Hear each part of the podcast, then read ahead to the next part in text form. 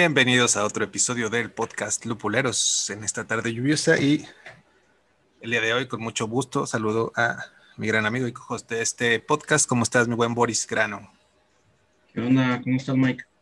Todo de lujo, todo increíble. Y invitado de, de, lujo, ya repitiendo alineación. ¿Cómo estás, mi estimadísimo Rap? Todo muy bien, Mike. Muchas gracias por invitarme. Eh, saludos, Boris. Saludos a la gente que nos está escuchando hoy o mañana o el día que sea. Un saludo a los 300 mil personas que están en Twitch. Un saludo a todos ellos. Y el día de hoy vamos a platicar un tema por demás interesante, muy amplio, pero haremos una versión quizá un tanto simplificada y luego iremos desmenuzando los, los detalles de el uso de los adjuntos. Y para empezar, nada más y estar en todos en el mismo canal. Básicamente después de los cuatro episodios que hicimos de los ingredientes principales de la cerveza, que es agua, malta, lúpulo y levadura, todo aquello que no entre en esos cuatro elementos se consideraría en la cervecería un adjunto. Desde los granos sin maltear hasta cualquier locura como le hace Omnipolo de aventar pollo frito o Big Macs en sus tanques, ¿no muchachos? Triste pero cierto. Triste pero cierto. Eh, esos son los adjuntos. Ahora bien, una de las cualidades de la cervecería casera es que permite tener una absoluta y extrema creatividad, peligrosa creatividad a la hora de hacer tu cheve, porque puedes ponerle lo que tú quieras. Por ahí me acuerdo de una cerveza que hiciste tu rap con Fruit Loops. Sí, este, eh, la verdad es que siempre, siempre me gusta hacer las cosas al menos una vez, eh, para no quedarme con la espina. Hace un par de años estaba en boga todo ese pedo de las, de las cervezas con cereales de desayuno. Eh, no, es, no es algo fácil porque en su mayoría cuando metes estos adjuntos más locochones, este, tienes poca información, ¿no? Eh, tu, tu, cálculo es, es, muy complicado de hacer em, y, no sabes exactamente cómo van a reaccionar tus otros ingredientes de la cerveza, ¿no? los ingredientes más tradicionales, específicamente el tema de las levaduras y, algo como los eh, Fruit Loops que tienen muchísimos conservadores. Pero eh, aquí el tema es, este, yo, yo creo mucho en experimentar y, y, que nadie te cuente, ¿no? Que, que hagas las cosas tú para saber si te gusta o no te gusta. Claro, ¿ese considerarías que es el adjunto más extremo que has usado? Eh, no, no, no, no. De ah, hecho, usaste uno que ponía en peligro la vida del mundo, ¿no? Sí, me acordé. Sí, sí, sí. Eh, eh, por ahí, si recuerdan, hace algunos ayeres ya de, las primeras, de los primeros retos lupuleros, hubo un reto de cómo amargar la cerveza sin usar lúpulo. Sin lúpulo, sí. Y yo acababa de ir a un viaje a Zacatecas. Eh, aquí en México se usa mucho este tema de la herbolaria y medicina natural, ¿no? Y naturista y todo este rollo. eh, hay una raíz eh, que crece en el desierto, creo que se crece en el desierto, que se llama huereque. Esta raíz se usa mucho para, eh, creo que para tratamientos contra la diabetes. y es muy, muy amarga acá, muy amarga. Entonces, cuando yo la probé, eh, inmediatamente pensé en, una cerveza, ¿no? Tiene un amargor muy resinoso, acá. Y así es como funciona este rollo de, los adjuntos. Normalmente es, pruebas algo y en tu cabeza lo, visualizas en una cerveza, ¿no? Y dices, huevo, esto va a saber increíble. Casi nunca, casi nunca es, casi nunca es la verdad, ¿no? Ajá. Y en este caso en particular, eh, después de hacer la cerveza, eh, decidí no mandarla al reto eh, y de hecho de, eh, destruirla porque leí que el, consumo excesivo de huereque puede causar abortos espontáneos en, mujeres embarazadas, ¿no? Entonces, creo que esa es la más extrema que he hecho y me dejó una gran lección en cuanto a que, pues hay que, ahora sí que hay que investigar muy bien qué es lo que le vas a echar a, a, una cerveza, ¿no? Independientemente de que a lo mejor a mí no me hubiera pasado nada, yo no sé si le voy a dar una botella a alguien, ¿no? Y al rato puede causar un problema. Claro. Eh, esa es la más extrema. Sí, sí, sí, me acuerdo de esa ocasión donde mandaste un mensaje y dijiste, pueden venir a probar muy poquitas si se atreven, porque si no, pues la voy a tirar ya. Y malísima, ¿eh, Can? Como todas las cervezas de ese reto, en realidad, yo también, eh, bueno, ya volví, volviste, Boris, pensamos que te había sido. Perdón, tuve dificultades técnicas. Muy bien. Tú, Boris, ¿cuál ha sido el más extremo adjunto que has echado a tus cheves? El más extremo adjunto, creo que, creo que ya lo platicamos, eh, fue cuando le, le pusimos eh, absinthe a la chela. Oh, ya. No recuerdo, se, me hace, se, me hace, que fue, ajá, se me hace que fue el mismo reto. ¿Era el absinthe en la eh, hierba o ya en, en no, la pintura? Era, era un licor, un licor de, de ajenjo ya, este, pues ya de, ese que te encuentras en, en, en, el, en la tienda de licores. Okay. Este, pues nada, eh, estuvo, digo, le, agregamos muy poquito, creo que, no recuerdo bien la cantidad, pero fue, fue muy poquito. El sabor fue demasiado. Y ¿Vas a acercar un poco más a tu micro, Boris? O, A ver, a ver, a ver. Es que como que... Escucho. Ahí estás, perfecto. súper mal. Ahí está. Es que acá en, mi, acá en, el dial sí, sí, sí, me dice que estoy bien, pero... Ok. No, acá te perdimos un poco, pero ya estás bien. Va, le pusimos muy poquito, muy poquito absinthe y, de todos modos, el sabor fue muy potente y muy desagradable. ¿Te dieron ganas de cortarte una orejita o no? Eh, no tanto porque... No, te diría, te diría que no me lo tomé, pero sí me lo tomé. Eh, creo que por ahí perdí cierta cantidad eh, de neuronas, este, pero... Perdiste tú y ganó tu oftalmólogo, ¿no? Sí, perdí también varias diptrías. Entonces, eh, digo, no, no, estuvo tan, tan, tan, tan horrible, pero no, estaba, no estaba tampoco tanto amable. Y aparte, pues ya, ya les platiqué que no sé por qué, no sé qué, qué contiene ese espíritu de, de, ajenjo, pero... Ajenjo y alcohol, más punto. Por alguna razón se separaba de, se separaba de la cerveza. Uh, hacía como grumos. Mmm, suena delicioso. No sé qué, no sé qué pedo. Y pues estaba, aparte que era color azul, como azul turquesa. Sí, esa cerveza era como agua del Caribe, man, como estar en un cenote, ándale, ¿no? Ándale, Maya, ¿eh? ándale. colores acá turísticos justo ese color, justo que no ese esperas color. en tu cheve. Justamente yo, el más raro también fue para este reto del amargor, que la verdad sí, uno de los peores retos que hemos hecho en el club. Y yo utilicé. Fue el primero, ¿no? Fue primer, segundo por ahí. Y eh, acá en el jardín tenía un árbol de nim, que son unas hojitas súper amargas, medicinales, que luego me di cuenta que es costosísimo por lo, por lo buscado que es.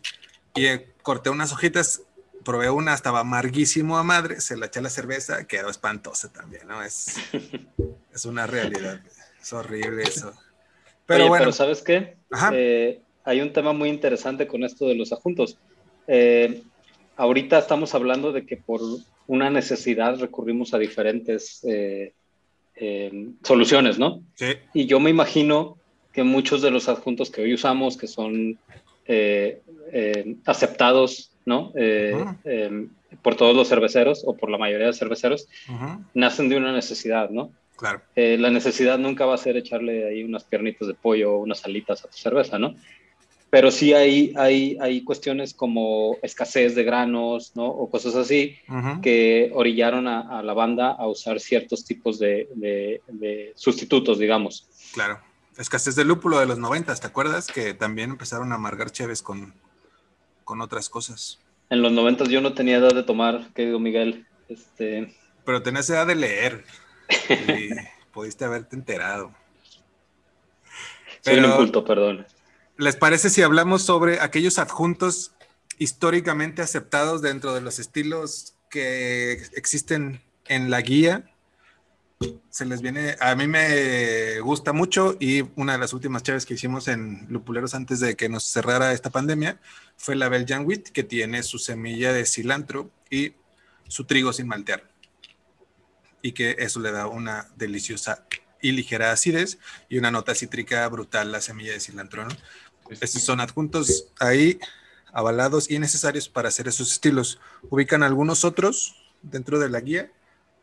Sí, eh, creo que el más común y el que utiliza digamos, el, el noventa y tantos por ciento de la, digamos, de, la, de la cerveza que se, que se vende en el mundo es el maíz.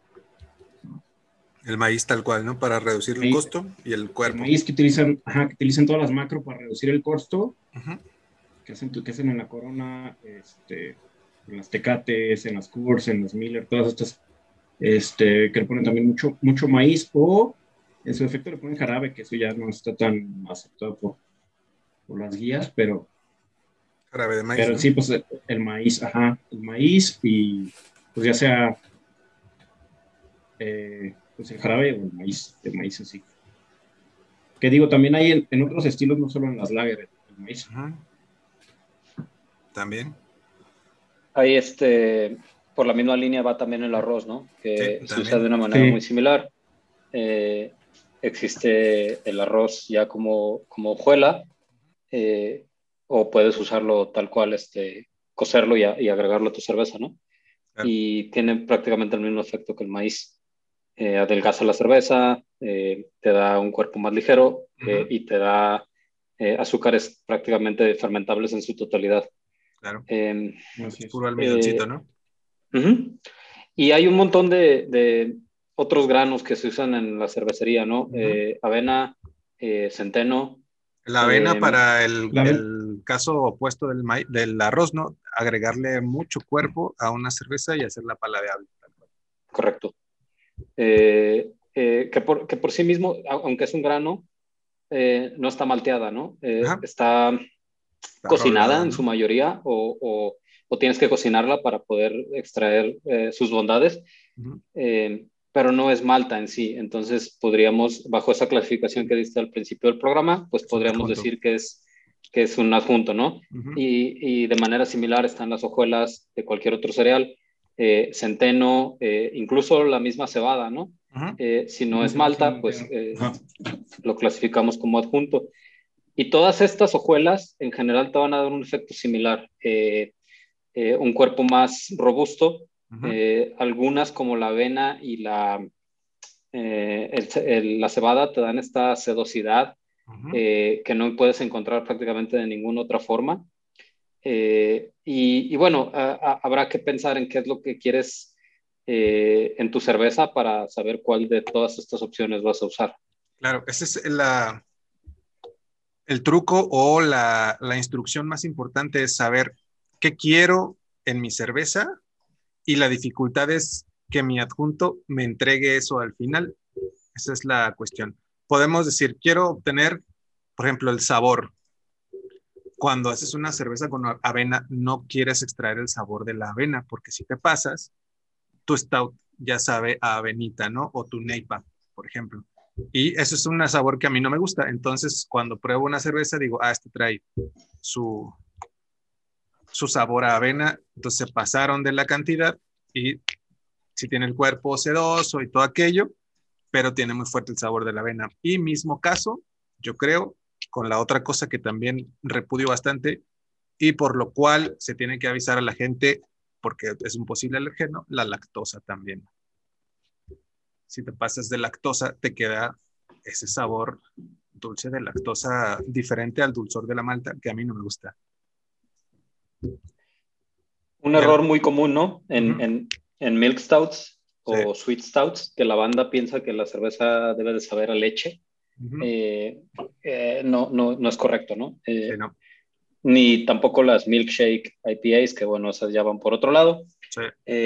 pero en general creo que hay que saber eh, el uso del, del, adjunto, eh, sea grano, sea hierba, sea lo que sea, ¿no? Ahorita mencionaste la semilla de coriandro, eh, que, a mí me encanta usarla porque te da un perfil muy fresco, muy herbal, sí, pero... pero Cítrico, más que...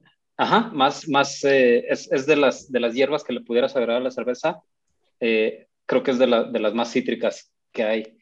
Eh, la, semilla, otras... la semilla del cilantro. así es. Y hay muchas otras cuestiones que, que la banda le gusta agregar.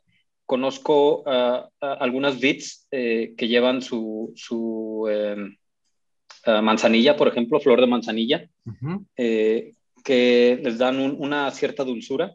Y te relaja, ¿no? Te, te da para, para que ya al final del día te, eches tu cervecita. Te le ves, estás empachado también. te quita el coraje. Nada más no se lo vayan a echar en los ojos. te eh, reseca el ojito. Eh, y así, ¿no? Pero la banda en general eh, sabe que agregando estos adjuntos va a mejorar la cerveza porque no son los primeros en hacerlo. Hay una tradición detrás de esto y creo que esa es la clave para que un adjunto sea eh, eh, ahora sí que mundialmente aceptado, ¿no? Eh, una, una, historia de por qué se ha usado y, y, que tenga beneficios comprobados.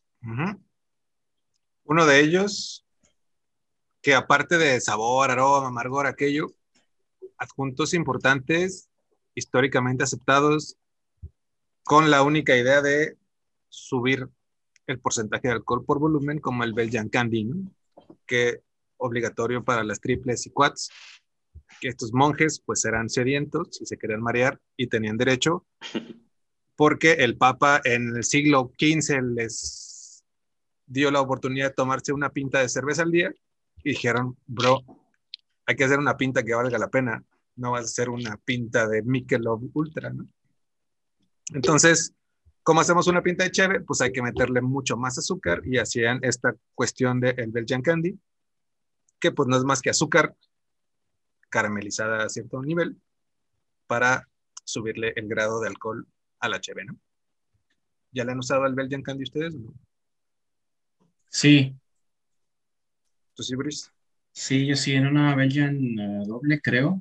No me acuerdo del estilo, pero sí lo utilizamos este también hay, hay diferentes eh, tonalidades, digamos, eh, como diferentes niveles de, de, ese, de ese Belgian Candy, de, por lo menos del que, del que venden comercialmente. De color, tres sí. o cuatro, sí, hay como tres, tres o cuatro colores diferentes, entonces también eso eh, repercute al final en tu, en tu cerveza. Tienes que, tienes que tomar en cuenta eso para, por si quieres una, una Belgian doble o una Belgian triple que esté más clarita o, o más oscura, pues tienes, que, tienes que fijarte en la tonalidad. Que, pues, en nuestro caso, pues sí nos quedó un poquito más oscuro de lo que teníamos planeado, pero, pero no tampoco, tampoco era una característica que estábamos buscando. Pero igual se la tomaron con mucho placer, ¿no? Claro que sí, lo que estábamos buscando era el sabor y, y, pues, hablar con Dios. Se pusieron muy belgians, se pusieron muy monjes trapenses. Nos, pusimos muy trapenses. y, y, hay varias gente también en, en eh, en, cierto bar de acá de, Zapopan. No sé si se acuerdan, hace, hace como unos 15, no, sí, 10 años quizá, cuando había muy poco de, en YouTube de cerveza casera, había un viejillo que hacía cheve, un gringo, y la gente lo criticaba mucho porque decía, ah, sí, vamos a hacer una jefe Bison y vamos a cocinar el trigo, esta es la levadura, y al final del hervor decía, bueno, esa es la receta, pero para que patee tantito más, vamos a echarle dos kilos de dextrosa.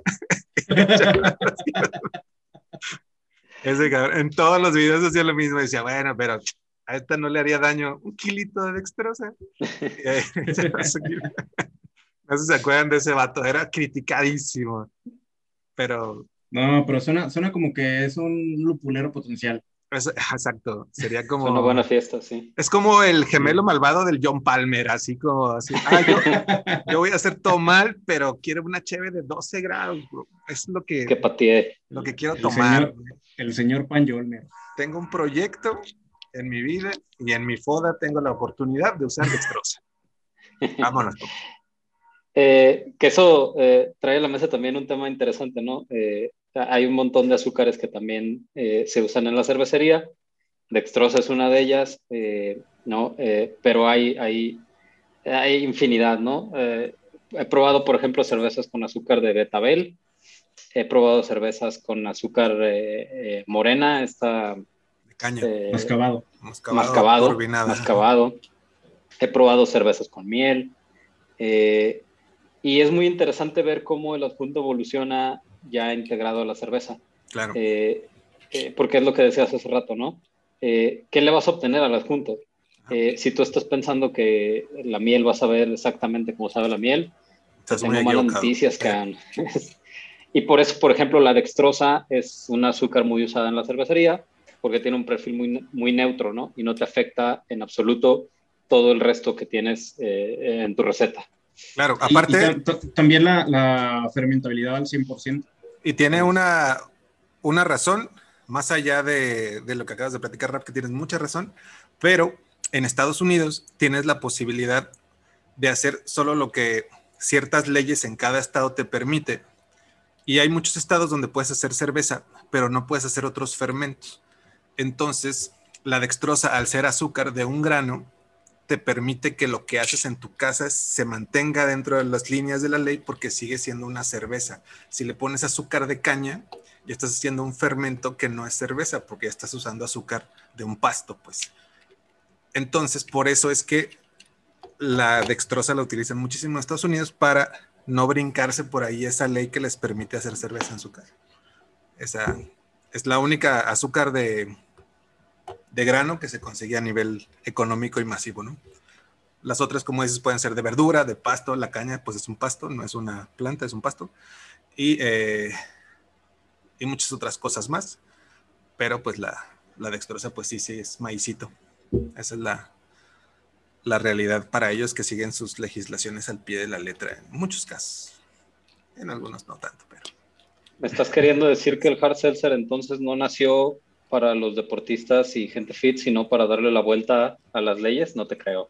No, hombre, yo jamás diría eso porque eso contravendría la moral y la ética de este podcast. Eh, podemos platicar un ratito de el adjunto más escabroso, para mí espantoso, horrible, pero aceptado en muchas eh, cervezas históricas, y ese es la fruta. Las cervezas de Bélgica Sour llevan su fruta, pueden llevar cerezas, manzana, no recuerdo muy bien qué llevan las sours de allá, porque no tomo sours y menos chaves con frutas, pero recuerdo haber tomado, por ejemplo, estas Kriek y ¿cómo se llaman? Las, uh, las lambic con frutas y demás cosas ahí. ¿no? ¿Ustedes le han metido fruta a sus cheves? ¿Se han hecho su biónico que marea o no? Tú tienes ya sabes que, sí. Ya sabes que sí, sí. Eh, híjole, el tema de la fruta eh, es, sí es escabroso. Eh, y sí, creo que es uno de los, es, una eh, paradoja muy chida porque casi todo cervecero nuevo llega y quiere aventarle el biónico a, la cerveza. es una de las razones por las que mucha gente quiere hacer cerveza, para aventarle que sus tunas, sus pitayas y demás, ¿no? Uh, la cerveza de este, pitaya de cada año, man.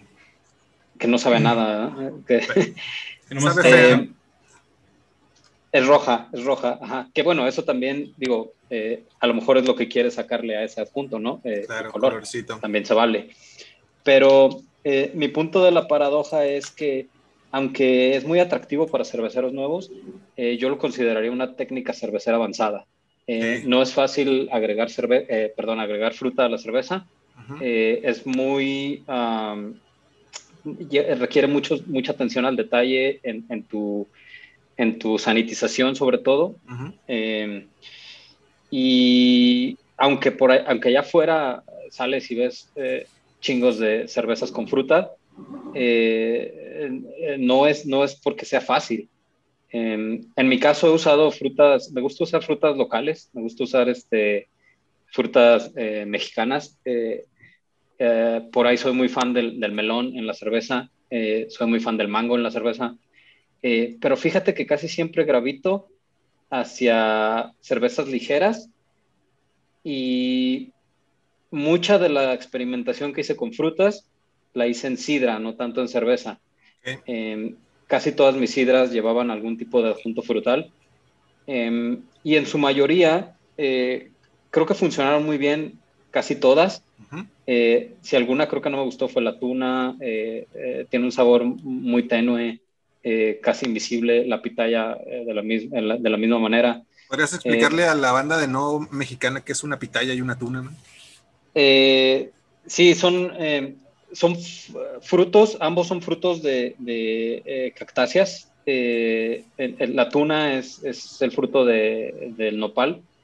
hay nopales tuneros y hay nopales que no son tuneros. Eh, en México comemos de, de, ambos, podemos comer de ambos. Y está en la bandera, la, bueno, la bandera nacional tiene Está en la bandera y en la lotería acá. este, eh, en la frente. De entonces, la tuna. la tuna es eh, un fruto bulboso. está cubierto de, de una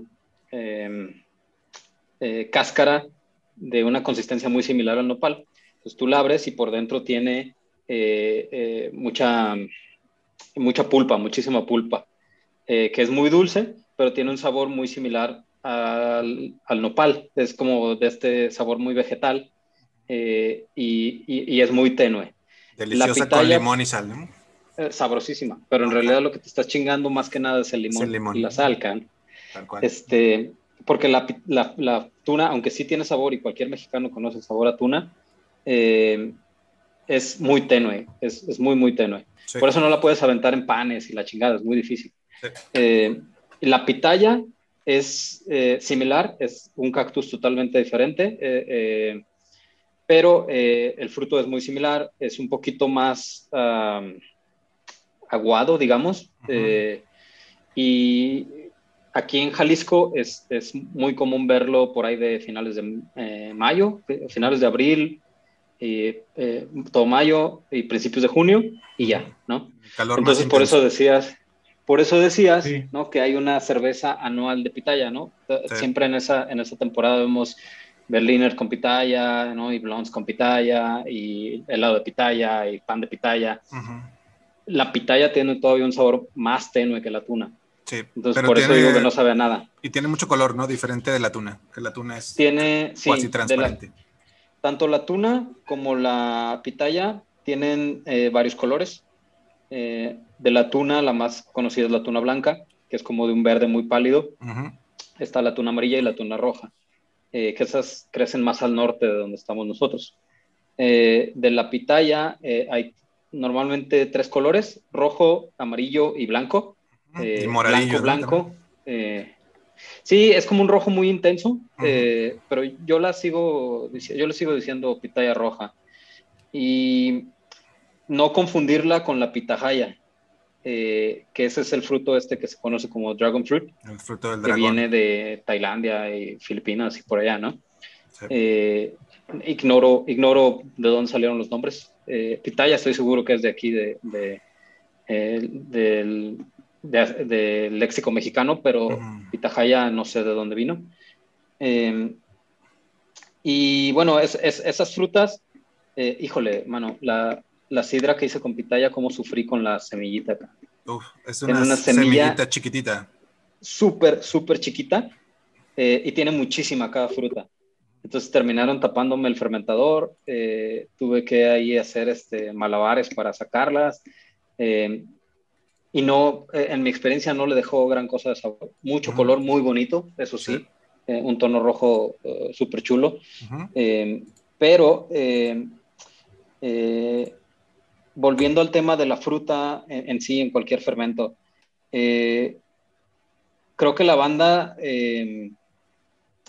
se avienta muchas veces sin, sin, sin tener el dominio todavía de otros temas más básicos y por ahí es donde a lo mejor puede fallar el tema de la fruta y luego vienen contaminaciones y cosas así.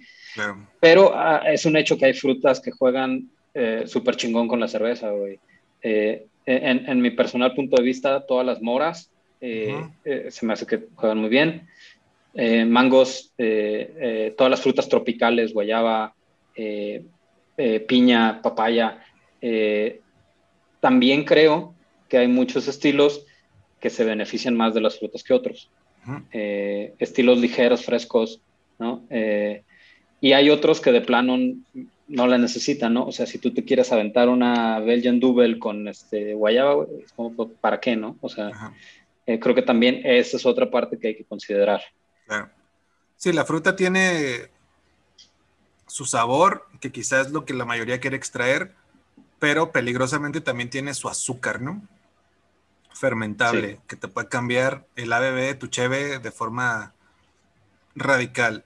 Tiene su, sus ácidos, que son las vitaminas que tienen las frutas, pues los tienen. Entonces eso se traslada y va a reducir el pH de tu cheve al final, sí o sí, si le pones naranja, limón, lo que sea, si le pones el jugo, pues el ácido cítrico va a bajar el pH sin duda alguna.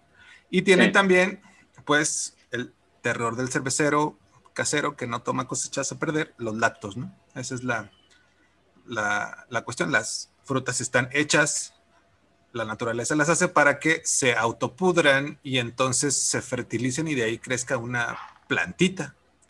Y en realidad... No solo, pues, no solo lactos, sino una variedad bastante importante de, levaduras salvajes y otros bichos que pueden echarte a perder tu cerveza, ¿no? Por supuesto. Eh, yo recomiendo muchísimo eh, pasteurizar tu fruta antes de usarla.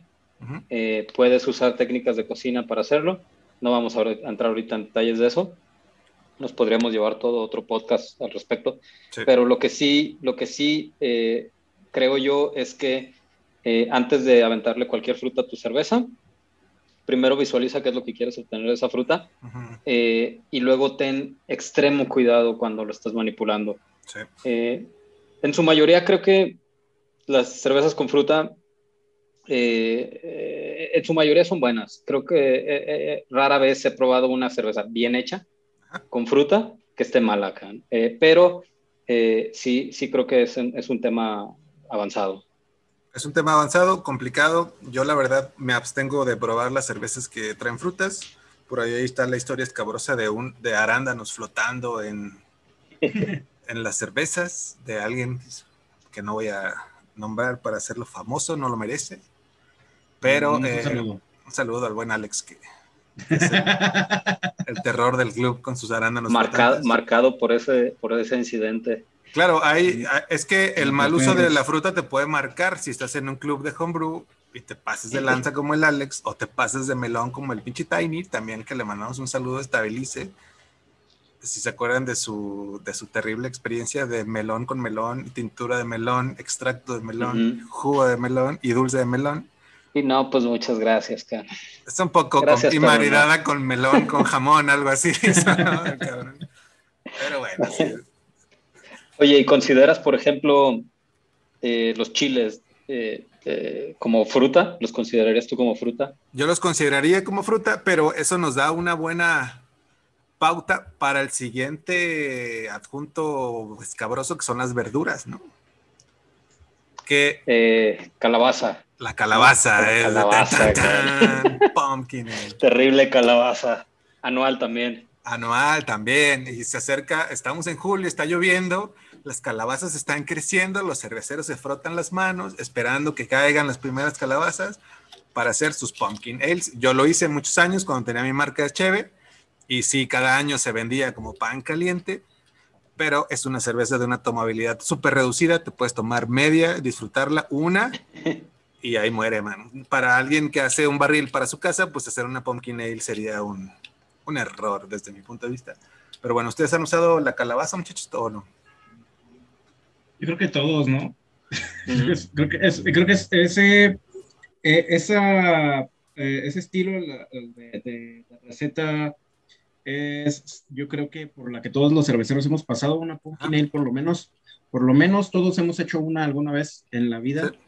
Entonces yo creo que, yo creo que todos hemos tenido experiencia, eh, buenas o malas, o buenas y malas, y, y, digo, ya cada quien, conforme, vas, conforme vas haciendo tu experiencia, tú decides más bien el, el, camino de cómo quieres, de cómo quieres realizar ese adjunto y cómo quieres también este, ajustar esa receta, porque no solo lleva calabaza, sino lleva otras, este, otras especias y, y, otras, y otras semillas que, pues ahorita hablamos más de ello, pero pues sí, esto tú, cada quien, cada quien ya tiene su recetita de la, de la pumpkin ale, la quiere hacer o no la quiere hacer, como dices, este, a lo mejor puede ser demasiado, demasiado fuerte y en ese caso mejor te vas al Starbucks y te, te pides tu, tu, pumpkin spice para quitarte, para quitarte la espinita y no echar a perder un barril completo. Claro. ¿Tu rap te has hecho ¿Cómo que echar a perder, Boris? ¿Cómo que echar a perder? pues sí, a menos que tengas 40 amigos para que cada quien se chingue una pinta. 40 amigas con botitas y, y chalequitos de, Han Solo. Que, fíjate que curiosamente, creo que yo la, la única pumpkin ale que he hecho así en, en lote completo fue para el reto de Pumpkins de, eh, lupuleros. Eh, porque sí, Can, el año uno, ¿no? ¿No se acuerdan quién ganó ese reto? Ah, yo quedé en segundo lugar, Can, y creo que creo que tú ganaste, ¿no? Exactamente, qué memoria eh, tan impresionante, de Es que me estaban soplando. Este, pero eh, coincido, o sea, es una cerveza que tiene mucho sentido para cualquier eh, marca. Eh, creo que la mayoría de marcas, al menos en Estados Unidos, tienen ese slot, ¿no? Ya, ya para esa cerveza en, en octubre. Em, pero sí lo veo muy difícil, muy difícil acabarme yo un barril de, de pumpkin, de pumpkin ale, güey. que también, como dice Boris, eh, todos estos adjuntos extra eh, en, forma de especias eh, también llegan a cansar el paladar, ¿no? No solo es la calabaza, que tiene un dulzor muy característico. creo que también todo el tema de las especias, que, también es, es, otro, creo que, creo yo que en, adjuntos, um, ¿cómo llamarlo? Accesibles, para el cervecero casero eh, principiante, las especias están hasta acá arriba, ¿no? Sí. Porque eh, en su mayoría las usas como tintura. Eh, ya hablaron por ahí en episodios anteriores sobre las tinturas y son muy fáciles de controlar en cuanto a intensidad, ¿no? Sí. y muy fácil de, de, hacerte de diferentes variedades de una misma tintura, ¿no? que hasta le voy a poner más más canela y hasta le voy a poner más este, pimienta o lo que quieras. y, puedes hacer ahí cosas interesantes y de una manera muy sencilla. Claro. Y tienen la cualidad las especias que aguantan el hervor. Entonces ahí te evitas una posibilidad de infección gigantesca, ¿no? Si le echas canelita en el mash, si le echas pimienta gordas, bayas de enebro, lo que se te antoje, pues te va a aguantar el hervor.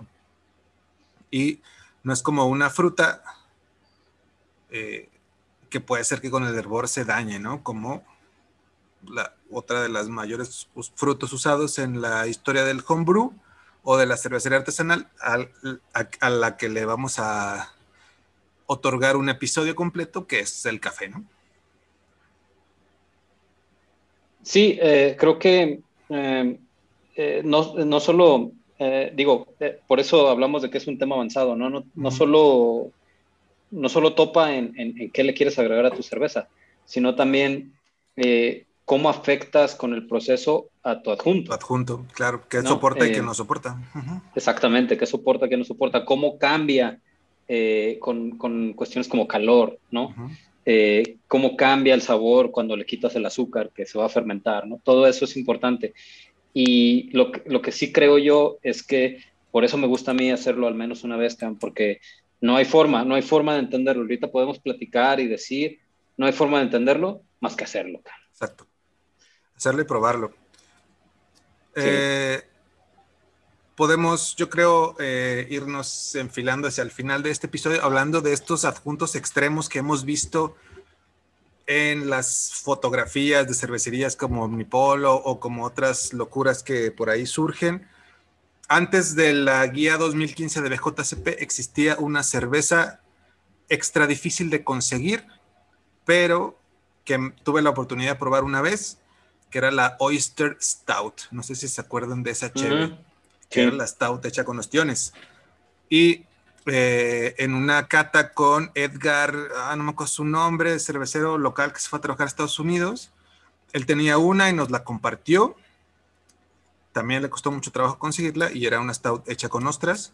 No supimos cómo, solamente que era una oyster stout y era una stout absolutamente limpia en su perfil de sabor, pero con una notita saladita ahí como de fondo, ¿no? Como de agua de mar.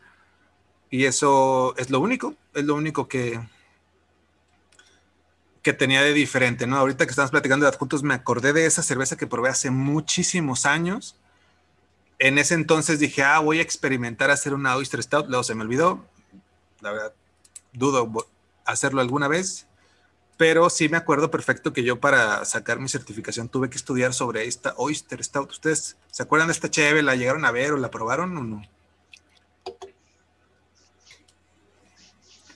Sí, este. Eh, yo probé la de Insurgente, no sé si es la misma que tú probaste, Boris. No, yo, yo probé una inglesa, una Oyster inglesa. Mm. No, yo no, la, yo no la he probado. Y digo, personalmente no, no, no tengo afinidad por ninguno de los dos ingredientes principales. este, no, de por sí las, las stouts no me gustan. Y si le agregas ese toque de. De, de ostrita. De molusco. pues menos. mucho menos, señor. Tengo entendido tengo entendido, Mike, corrígeme, eh, tú que estudiaste el estilo, que no avientan la, el oyster como tal, sino la, eh, el caparazón, la concha. Ah. Y tengo que entendido que también nace de una necesidad, ¿no? De, de una necesidad de calcio en la cerveza. Y eh, aunque suena así de bote pronto, suena loco, ¿no? Suena, suena extremo, como dices, volvemos a lo que platicábamos al principio eh, este estilo o esta, o esta cerveza en particular nace de una necesidad, cubriendo una necesidad. Eh, yo probé la de Insurgente, eh, salió hace como tres años, creo. hicieron una colaboración con la belga, sin albur, esta tienda de cerveza de Ciudad de México. Y la verdad es que me gustó, me gustó mucho, se me hizo muy interesante, muy diferente. Eh, y no le, la verdad yo no sabía lo que estaba probando porque la, la, pedí de barril y luego ya me explicaron qué era y me hizo todo el sentido del mundo. Eh, igual, eh, igual que la platicas tú, una ligera nota salada, ah. muy ligera acá, muy, muy, ligera. Y este, yo la sentí extremadamente sedosa, pero ignoro si tuviera algo que ver la, el, el, el, el ostión. El ostión. Este, pero sabrosa, sabrosa, la verdad es que sí. Sí, hay de las dos, hay el uso de la concha para el calcio y hay el, uso, perdón, del molusco para la fermentación. Mismo caso que sucede con las fermentaciones de los mezcal de pechuga, que le avientan por ahí su pechuguita de pollo para que los microorganismos actúen con la levadura generando otros perfiles de sabor en el fermento que se puedan después destilar. Hay de los dos casos. Entonces, pues es un adjunto, yo lo veo como muy extremo. Sí, eh, sí es. lo es, es complicado, y, pero hemos visto fotos donde le están echando Big Macs a un ferment, a un, yo me imagino que es a un, ay, se me fue la palabra, a un hervidor, ¿no? O sea, a una olla de hervor, me imagino. No, creo que, no creo que le echen dry hop de Big Macs, ¿no? ¿Han probado estas cheves o han visto algo así? ¿Hecho algo así? Pues digo, eh, como, que como que se salió de control ese tema hace, hace un poco, no sé, dos o tres años, ¿no? Como dos, tres años, por ahí, sí. Este, que, que no sé quién, no sé quién lo inició, pero como dices, Omnipollo fue, que, fue quien este, se empezó como que a salir de, del huacal y empezaron ahí a, como dices, a ponerle Big Macs, a ponerle Kentucky Fried Chicken, a ponerle ahí lo que es la bicicleta de su infancia y la madre. Ajá. Entonces, este, pues está como... De pronto, digo, uno no sabe qué esperar de, esas, de ese tipo de cervezas. Yo personalmente eh, siento que, que, más que perfiles de sabor son trucos publicitarios y trucos mercadológicos de, digo, no sé, no sé si en realidad estás probando la cerveza que le echaron esas, esas hamburguesas al, al hervor o al mash o no sé cómo, lo hayan preparado. No creo que estas, no creo que estas salgan al mercado no, me imagino sacarle, eh, extraerle esos sabores a, a, la hamburguesa tal cual, nada más echada ahí a la, olla. Claro, y eso desde el punto de vista de los que hacemos cerveza, vemos varias dificultades y desafíos al arrojar una Big Mac, porque hay muchas cosas con conservadores ahí, ¿no, mi rap? Que van a pelear con tu levadura al máximo y entorpecerían esa fermentación. Pero debo decirlo, no es la primera vez que estamos terriblemente equivocados con algo y recién hicimos Rab y yo una prueba con algo que nos nos, nos, avergüenza porque contradice nuestra formación química de una escuela tecnológica porque echamos un aceite en el agua y se disolvió, ¿no, mi Rab? ¿Cómo pasó eso?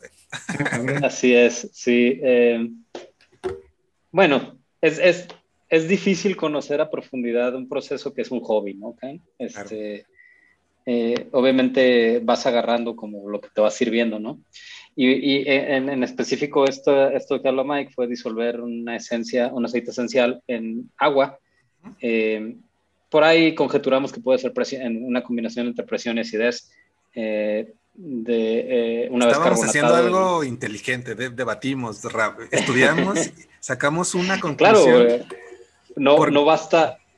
Yo creo que eh, sí está bien este, ponerse hasta el rábano con, con, nuestras, nuestras cervezas y fermentos, pero también hay que, hay que, hay que eh, andar la rata, ¿no? Sí. Exacto, sí, sí. Este, eh, pero bueno, volviendo al tema de los, de los fermentos extremos, coincido totalmente con Boris, creo que va por ahí, eh, por, por el rollo de publicidad, de, de, sacar una foto para el Instagram, ¿no? Este, De sacar una lata eh, con, un, con, un, dibujo interesante. Eh, en lo personal, yo soy muy, muy, muy eh, partidario de haz la cerveza que se te antoje cerca, si le quieres aventar lo que le quieras aventar, mientras sea legal, este, y si no es legal, pues nomás chitón, este, Cannabis. yo no dije nada. Este, yo tampoco eh, estornudé. Eh, haz lo que quieras hacer, Can. Eh, pero sí dudo muchísimo, muchísimo que estas cervezas aporte el ingrediente, en estas cervezas aporte el ingrediente lo que te dicen que le aporta. Claro. creo que hay tres, yo colocaría tres categorías de, y ahorita me dicen cuál les gusta más a ustedes porque tienen que escoger una, Can y, vamos a hacer esa cheve eh, como un experimento para el blog de Lupuleros. Eso. Hay tres categorías de, de, de eh, adjuntos extremos. Eh, dulces, sobre todo en sours, cosas como que panditas, que no sé si nosotros las conozcan los panditas, ¿no? gomitas, este... ¿Qué te desayula? nerds y cosas de ese membrillo, ahí dice el, el, el Boris que tiene experiencia en eso. Eh, todos esos dulces, sobre todo dulces empacados, son más extremos, ¿no? Eh, eh, sneakers y la chingada. Ok. Luego el, segundo ingrediente extremo creo que son todas estas pastry stouts donde avientan este... Muffins de blueberry y todo aquello, ¿no? Ajá, exactamente. Panes, sobre todo panes de postres. Ajá, pan de, muerto, de cada año, todo este rollo. Eh, eh, chocorroles, eh, pingüinos, ¿no? Y todas esas chingaderas. y luego está el otro, el tema de las comidas cocinadas, preparadas, ¿no? Procesadas, pollo, hamburguesas. Hay, hay, unas más extremas que otras. El otro día vi a una, a una, una cervecería que estaba usando totopos de maíz azul en una Mexican Lager, lo cual se me hizo excelente, Gan, con su toque de salecita y la chingada. No sé qué, qué, cuál sea el tema con los ah, aceites. a lo mejor eran, eh, a lo mejor eran horneados, no sé. En air fryer está de moda, bro.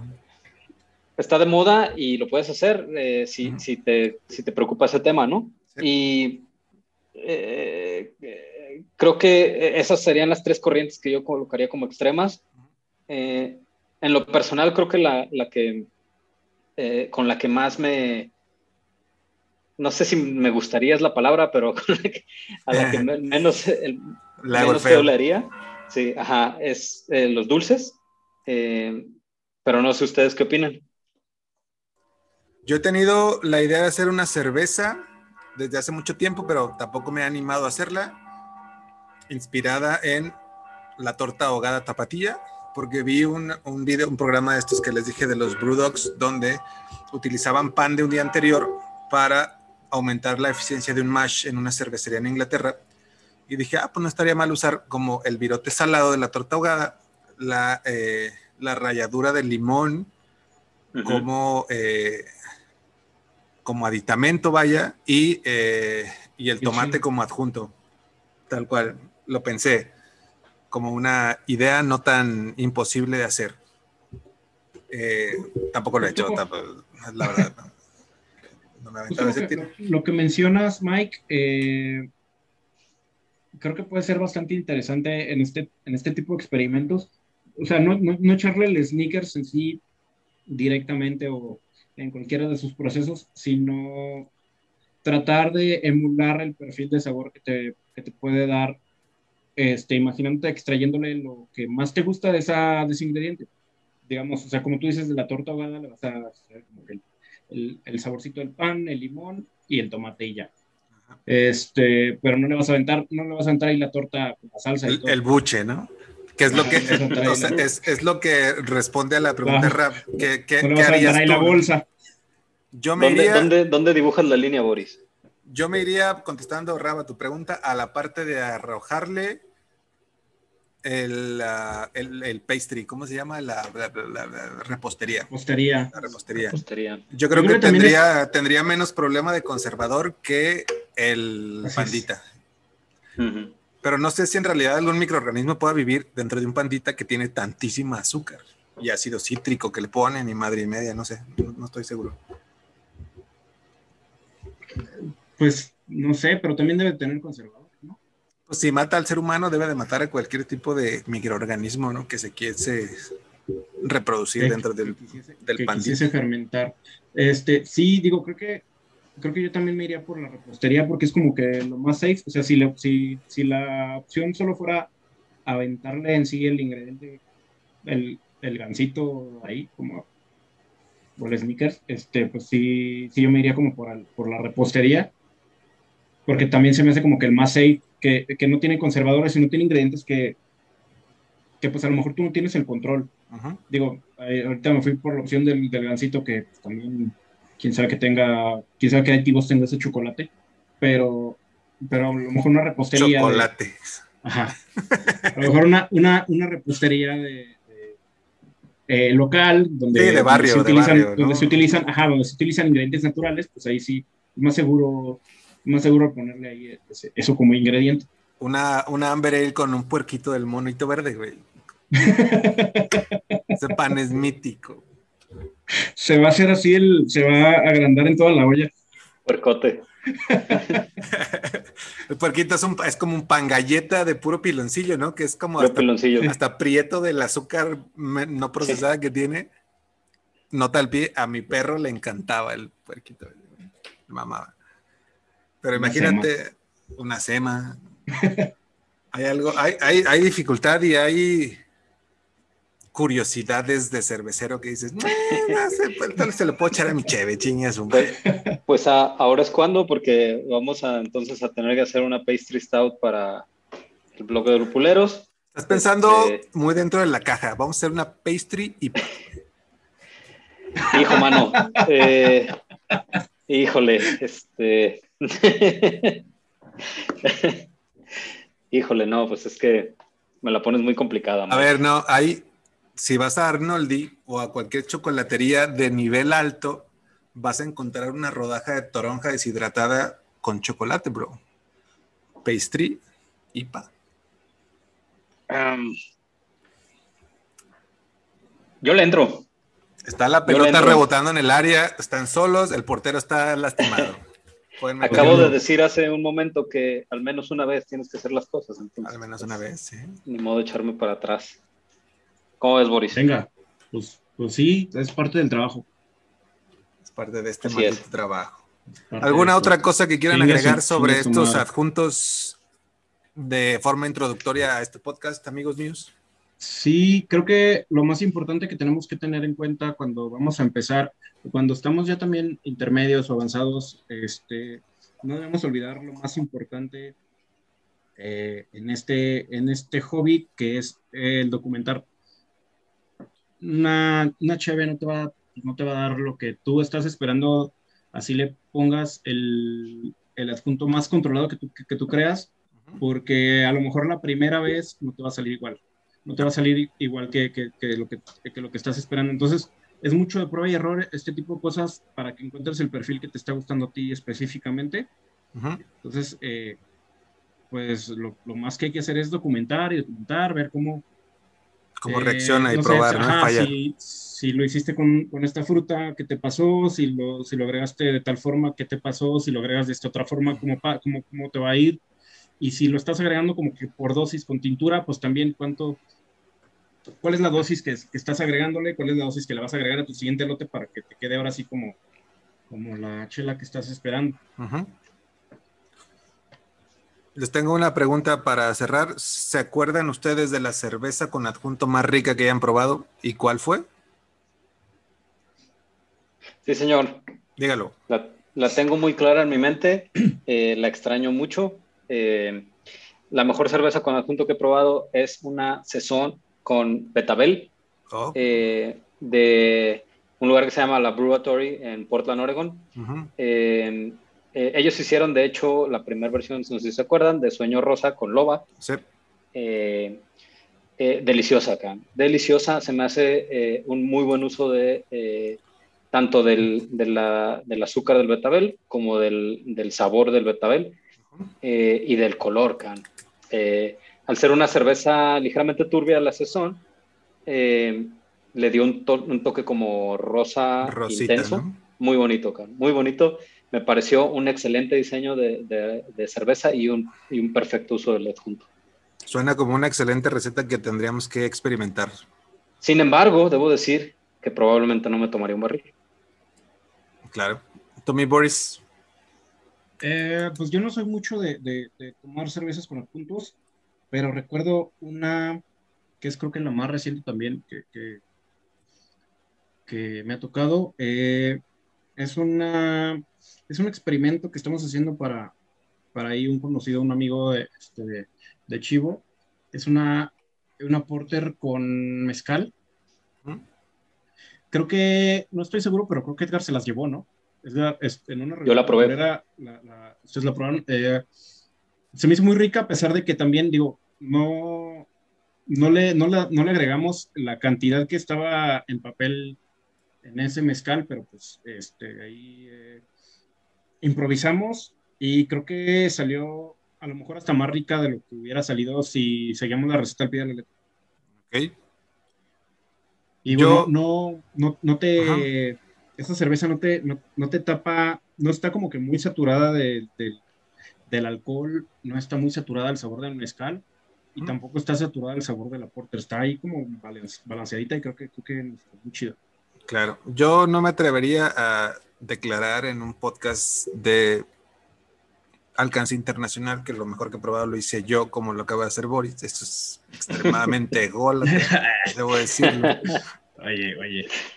Pero las eh, cosas como son, señor. Pues pruebo otras chéveres, güey, que no son tuyas, Sí me acuerdo mucho y seguramente Rab la probó, la goza con pepino del Club Colima, que estaba muy sabrosita. Deliciosa, acá. Deliciosa. está chévere, riquísima. Fresca, fresca.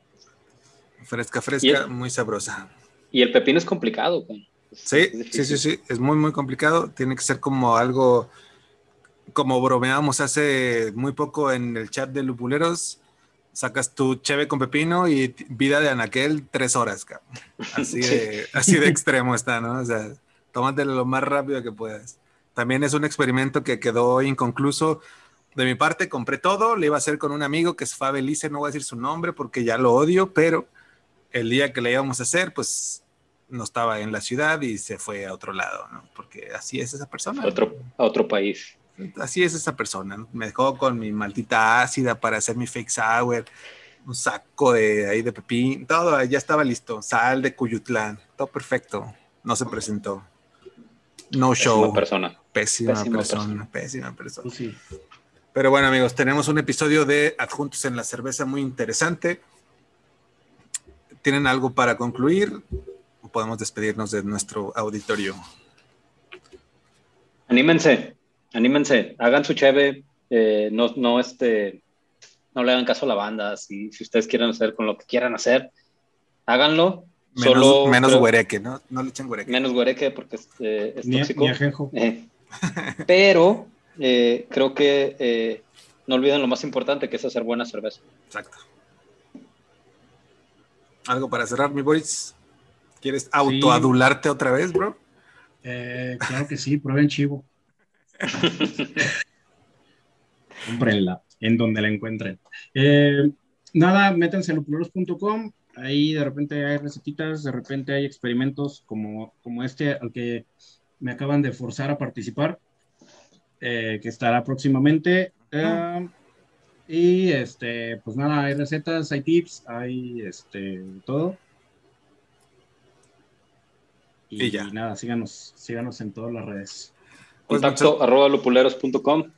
Ahí estamos disponibles para todos ustedes. Exactamente. Muchas gracias por acompañarnos en este episodio. Muchas gracias, mi rap. Muchas gracias, mi Boris. Yo soy Mike Aguirre y nos vemos en el próximo episodio de este podcast Lupuleros.